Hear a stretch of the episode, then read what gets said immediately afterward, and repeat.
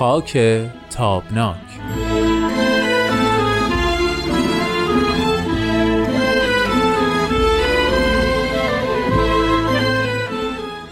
دوستان خوبم خانم ها و آقایان خوش اومدید به پنجمین قسمت از خاک تابناک. قبل از هر چیز آغاز سال نو فرارسیدن بهار روز نو عید نو سال نو رو بهتون تبریک میگم و ازتون دعوت می‌کنم که تو پنجمین قسمت از این مجموعه با ما همراه باشید.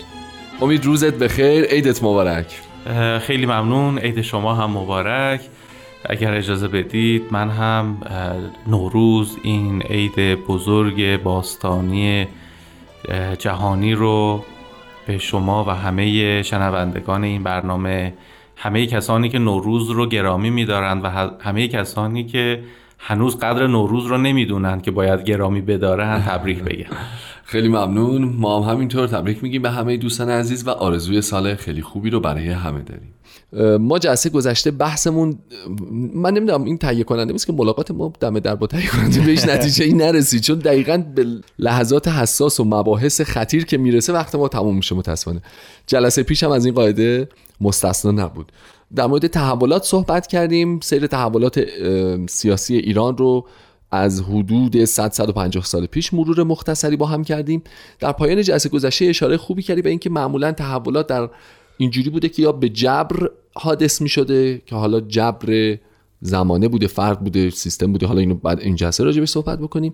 یا اینکه اثر در واقع حرکت جمعی بوده یعنی گروهی تفکری یه حرکتی یک دسته ای در واقع این تحول این تغییر رو باعث و بانیش می شدن و به وجود می آوردن سوال اولم این هستش که ما در واقع اثر تحولات در ایران رو به همین دو گروه عمده تقسیم می کنیم یا هر کدوم البته زیرگروه هایی می‌تونه داشته باشه. آها. ولی علل قاعده همینه.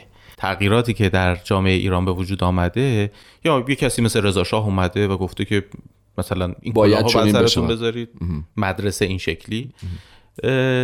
یا اینکه به قول تو جبر زمانه. حالا یا در حرکت های ناگزیر اجتماعی به وجود اومده یک مرتبه مردم ایران متوجه میشن که ما ادالت خانه می‌خوایم ما قانون می‌خوایم. خب؟ و این چیز وارداتی هم نیست. بله. جبری هم مثلا بالا سرش نیست. این حرکتی است که جامعه می‌رسه بهش. آها. به قول ویکتور هوگو هیچ چیزی قدرتمندتر از اندیشه ای نیست که زمانش, زمانش رسیده باشه. زمانش رسیده و جامعه این رو میطلبه. میطلبه. اما در بعضی از موارد این هنوز در جامعه ما زمانش شاید نرسیده یا فهمی درش ایجاد نشده. اما ما یک جزیره دور افتاده در یک دنیای در اقیانوس نیستیم. نیستیم. ما در ارتباطیم و هرچی در قرن بیستم جلوتر میایم این ارتباطات با دنیای پیرامون ما بیشتر آدما میرن میان و این تغییرات برخیش از خارج وارد ایران میشه آها. که بعضا می‌تونه که ابتر هم باشه می‌تونه که بله بله بله, بله. مشکلات هم ایجاد بکنه. درسته. یا ممکنه گزینشی حتی ما انتخاب بکنیم یا به صورت بد فهمیده بشه. بله، دقیقا.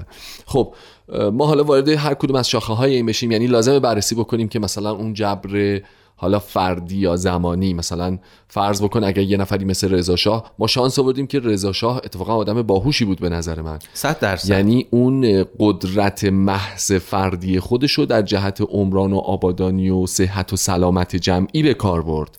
ببین رضا شاه که یک نقطه روشن است در تاریخ ایران. یعنی ما اگر همون جریان قاجار رو بخوایم فرض بکنیم که مثلا ادامه پیدا می‌کرد ادامه مثلا؟ پیدا می‌کرد. اصلا قابل تصور نیست. فکر نمی‌کنم چیزی از ما الان و بر حسب نمی‌تونم بگم اتفاق.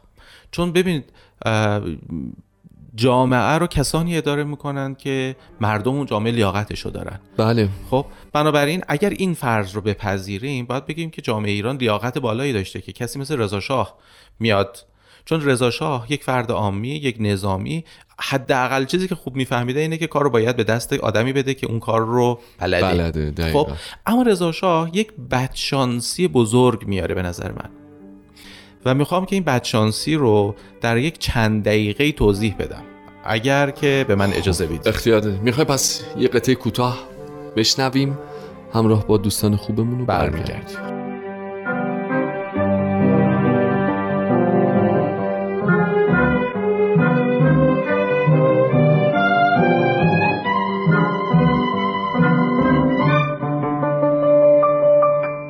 خب امید عزیز ما در خدمتیم. داشتیم تحولات دوران رضا شاه رو بررسی می‌کردیم. ببین مخاطبان رضا شاه گروه های مختلف اجتماعی هستند. طبیعتا. خب گروه اولی که مخاطب رضا شاه است و تحولاتی که داره ایجاد می‌کنه طبقه متوسط شهری هست که نحیف است. بله. و در دوره پهلوی این طبقه قوت بیشتری البته می‌گیره. بله. ولی در اون زمان طبقه نحیفی است و یک آریستوکراسی که میراث دوره قاجار هست. خب اینها توقعشون از رضاشاه اتفاقا خیلی آزادی سیاسی نیست. اینها چون احتیاجی به خیلی به آزادی سیاسی نداشتن اونها از یک امنیت نسبی برخوردار بودند یا حداقل احساس نمی‌کردن. یا حداقل احساس نمی‌کردن. بیشتر اونها دوست داشتن که در یک تحولات فرهنگی بله. در جامعه با غرب بتونن شونه حتی با ترکیه بتونن شونه به شونه بشن. دقیقا. یعنی لحاظ اجتماعیش ببخشید میونه کلمه شاید بگیم لحاظ طبقاتی یا اجتماعی نیازهایی رو برای مدرن شدن برای تجدد در واقع در واقع به قول شما مخاطب اصلی تجددی که رضا شاه داره وارد ایران می‌کنه از غرب داره الگو می‌گیره این طبقه بله دقیقا. مدرسه فرض بفرمایید بیمارستان, بیمارستان الگوی لباس پوشیدن الگوی هجاب داشتن و نداشتن. همه اینا مخاطبای اولش حتی به تدریج هنر بله. موسیقی ادبیات. شما می‌بینید که اولین و بزرگترین نویسنده هایی که آهسته آهسته دارن در میان از اشراف قاجار دارن تغذیه میشن. بله. خب این یه گروه هستن. یه گروه به موازات اینها مخاطب تحولات سیاسی و اقتصادی هستند که رضا شاه داره بله. انجام میده. که اینها اتفاقا بیشتر طبقه پایین جامعه درسته. کسانی هستند که حالا تا, تا, دوره قاجار رعیت محسوب می شدن و با مدرن شدن جامعه اینها شهروند دارن محسوب میشن بله, بله. خب باز این دستاوردی که رضا شاه داره. دقیقا. خب اینها دستاورد فوق العاده بزرگی است که شامل طبقات فرودست جامعه. میشه. دقیقا. طبقاتی که اتفاقا براشون خیلی مهم نیست. یعنی مثلا فرض بفرمایید که یه غذای خوبی داشته باشن و بتونن مراسم و مناسک مذهبی خودشون رو به درستی انجام بدن کفایت می‌کنه, کفایت می‌کنه. اینها مخاطب فرهنگ و هنر مدرنی که رضا شاه داره وارد می‌کنه هم نیستن, در واقع بیشتر مخاطب تحولات شاید بشه گفت اقتصادی تو وهله اول و بعد در سالهای بعد, تبدیل شد به, تحول. مثلا فرض بفرمایید که ادالت خانه ها برای اینها خوب کار می‌کنه. بله اما بله. خیلی قدرش رو نمی‌دونه بله. خب مثلا فرض بفرمایید آموزش پرورش و بهداشت برای اینها خوب کار می‌کنه اما زمان می‌بره تا متوجه بشن که اینها چقدر مهمه دقیقا. حالا اینو تا اینجا گفتم. اجازه بدید که یک تحلیل بعدی می‌خوام روش بکنم. عالیه. چرا رضا شاهی که این همه تحولات خوب خوب ظاهرا داره انجام میده راهسازی شریان زندگی رو در ایران راه میندازه؟ مدرنیته مدرنیزاسیون دانشگاه درست حسابی نمی‌دونم. کارخونه جات تولید ملی. چرا این آدمی با این همه خدمتی که به ایران می‌کنه تبدیل میشه به رضاخان تبدیل میشه به رضا قلدر. خب این منشأش کجاست؟ منشأ این قضیه به نظر من اینه که اون تحولات فرهنگی که رضا شاه به وجود میاره به هیچ رو مناسبتی با قشر فرودست جامعه نداره. یعنی اونها دغدغش رو ندارن بله. و باهاش هم ارتباط برقرار نمی‌کنن و اساسا اون رو زائد هم می‌دونن بله. و توسط روحانیتی که ریشه های عمیقی در همون طبقه فرودست داره داره اینها نفی هم میشه. دقیقا. خب از اون طرف ما یک طبقه میانه شهری داریم و آریستوکرات که اونها هرچند که لحاظ فرهنگی و چیز خیلی دارن مرزوق میشن از تحولات رضا شاه اما از فضای سیاسی که رضا شاه به وجود آورده که اتفاقا این فضای سیاسی توسط طبقه فرودست بدم دونسته نمیشه. بله. یعنی اونا راضیان از شهروند بودن خودشون. اما نکته مهم اینه که اون طبقه میانه طلبکار آزادی سیاسی هستن که رضا شاه اون آزادی سیاسی رو به اونها نمیده بنابراین جامعه با رضا شاه مخالفه ولی هر کدوم به زعم خودشون از یه زاویه دیگری. دقیقا. در واقع طبقه میانه شهری از دست رضا شاه دلخوره به خاطر نداشتن آزادی سیاسی. که اصلا برای طبقه میانه اصلا برای طبقه پایین جامعه اصلا مطرح نیست. و طبقه پایین جامعه از دست رضا شاه دلخوره به خاطر تحولات فرهنگی دقیقا که برای متوسط ها در واقع هر کدوم از چیزی دلخورن که برای اون یکی طبقه خوب بوده. بله. یعنی اونها تحولات فرهنگی دلخورن که برای طبقه میانه بالا خوبه. اونها از تحولات سیاسی دلخورن که برای طبقه پایین مطلوب بوده. مطلوب بوده. هیچ کدوم محاسنی رو که این وسط داره ازش مرزوق میشن رو نمی‌بینن. درسته. این همون جهل تاریخیه که وقتی که ما حالا مثلا 50 60 سال ازش میگذره می‌بینیم که رضا قلدر دوباره رضا شاه میشه. یعنی در آدم هایی که الان سی سی و پنج بیس پنج سالشونه الان می‌بینیم که ممکنه همچنان از محمد رضا شاه پهلوی دلخوری هایی داشته باشن. اما رضا شاه متفق القول همه قبولش حتی من چند سال پیش در سال 1375 بله. خب انتخابات ریاست جمهوری داشت برگزار می‌شد. کاندیداها 75 یا اوایل 76 76 76 که رقابت اصلی بین آقای خاتمی بود و, و آقای ناطق. نوری. من یک سخنرانی چاپ شده از برادر ناطق نوری تازه سال 76 خوندم. میگه که مردم به برادر من رأی بدید. این هم همشهری رضا و همون اقتدار رو داره. و همون تغییرات رو به وجود میاره. فقط اون بیدین بود این دین داره. یعنی در واقع داره چی میگه؟ داره همین حرف من رو می‌زنه. یعنی میگه رضا شاه اون تحولات فرهنگی که شما نمیپسندیدید رو اجرا کرد که برادر من اونها رو اجرا نمی‌کنه. چون دین داره. چون دین داره. یعنی نسبت پیدا ولی به همون خوبیه.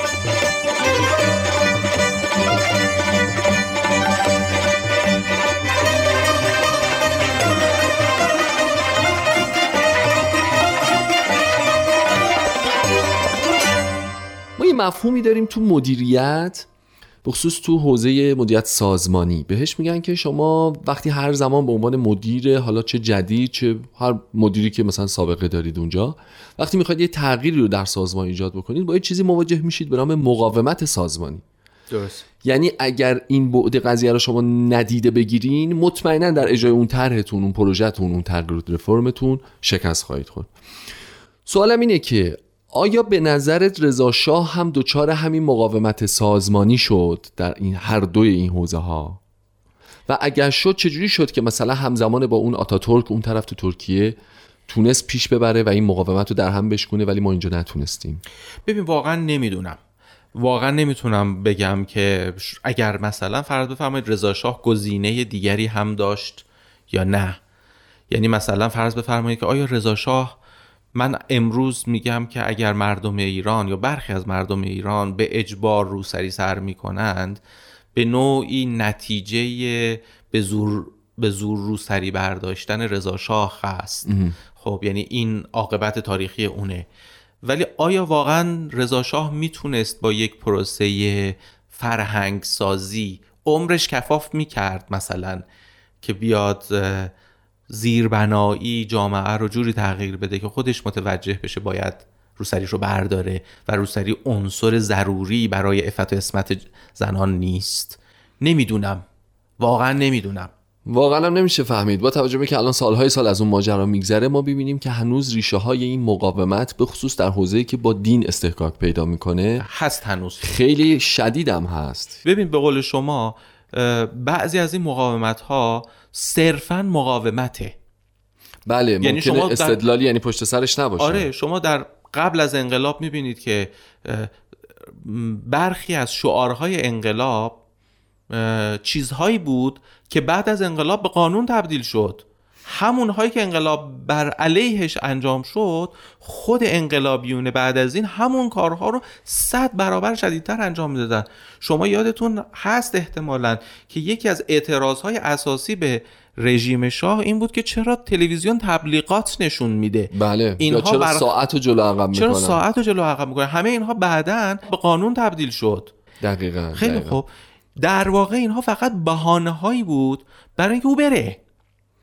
این درسته. منتها می‌خوام یه نگاه دیگه ای هم به اون مقطع تاریخی بنازیم حالا که داریم دوران رضا شاه رو مرور می‌کنیم با هم دیگه و به خصوص میگم من خیلی حوزه مورد علاقه مقایسه این آدم هست با آتاتورک با توجه به همزمانیشون و دوستی که در واقع با هم دیگه داشتن و مقایسه حال حاضر ما و ترکیه. به خصوص که الان چندین و چند ساله که مثلا حزب اسلامگرای ترکیه هم سر کاره. ولی می‌بینیم که چقدر بین این دوتا کشور در طی این سالها فاصله زیاد شده.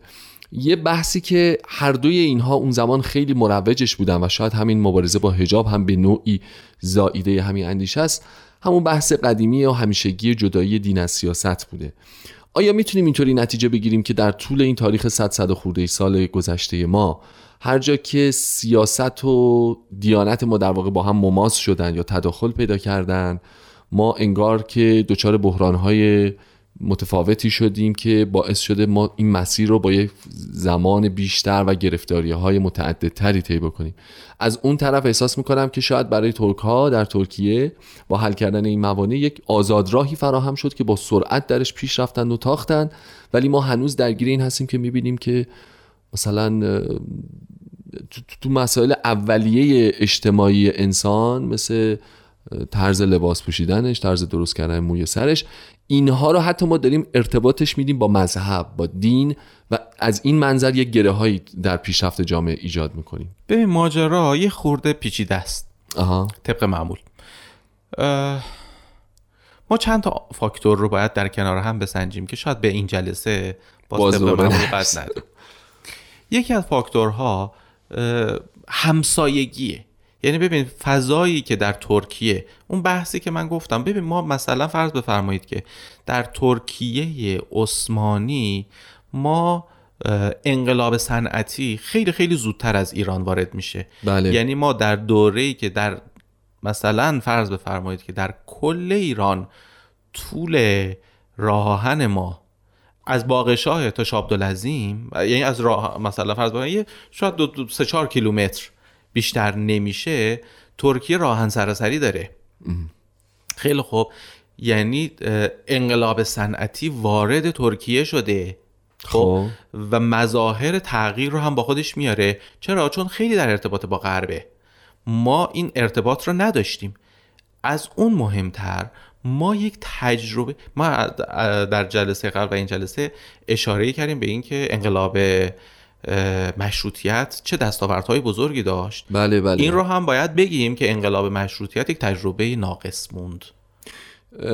من می‌خوام ببینم که آیا ما می‌تونیم اینو فارغ از بررسی یعنی می‌خوام انقلاب مشروطه و اثرات و ثمراتش جلسه پیشم گفتم یه سال دیگه تو ذهنمه و اونم همین انقلاب مشروط هست هنوز برام باقی مونده ولی مثلا در همین حوزه‌ای که گفتی الان مقایسه می‌کنم اینم خب ما هم کم مورد تاخت و تاز و حضور خارجی ها در ایران نبودیم. ما هنوز که هنوز سیاه پوست داریم تو بندر عباس. یعنی اینها از نسل نه این متفاوته. یعنی ببین بدبستون فرهنگی با تاخت و تاز خیلی فرق می‌کنه. ببین قبول دارم ولی ببین امپراتوری هانگریه که ما اصلا همچین چیزی نداریم. ما یه ارتش انگلیس اومده که همیشه خارج چشم ماست. روسیه هم که از اون بالا دستاوردی نداره. ولی بالاخره حضورشون نمی‌تونیم انکار بکنیم که در واقع تاثیرگذار حداقل. ببین الان مثلا میگن شمال ایران به خاطر توریست مثلا یه فضای فرهنگی متفاوتی داره. می‌دونی؟ خب ببین الان من دارم می‌بینم که این آره اشاره نازنین داره بال بال می‌زنه که وقت اون تمومه. خب پس جلسه آینده ما انشالله این بحث رو ادامه خواهیم داد. من دلم نمیاد باد مخالفت بکنم. دوستان عزیز به اتفاق امید یک بار دیگه سال نو رو بهتون تبریک میگیم و بهترین آرزوها رو برای سال در پیش رو داریم. ازتون دعوت می‌کنیم که برنامه ما رو هفته آینده هم دنبال کنید و گوش بدید. تا فرصتی دیگر خدا نگهدار.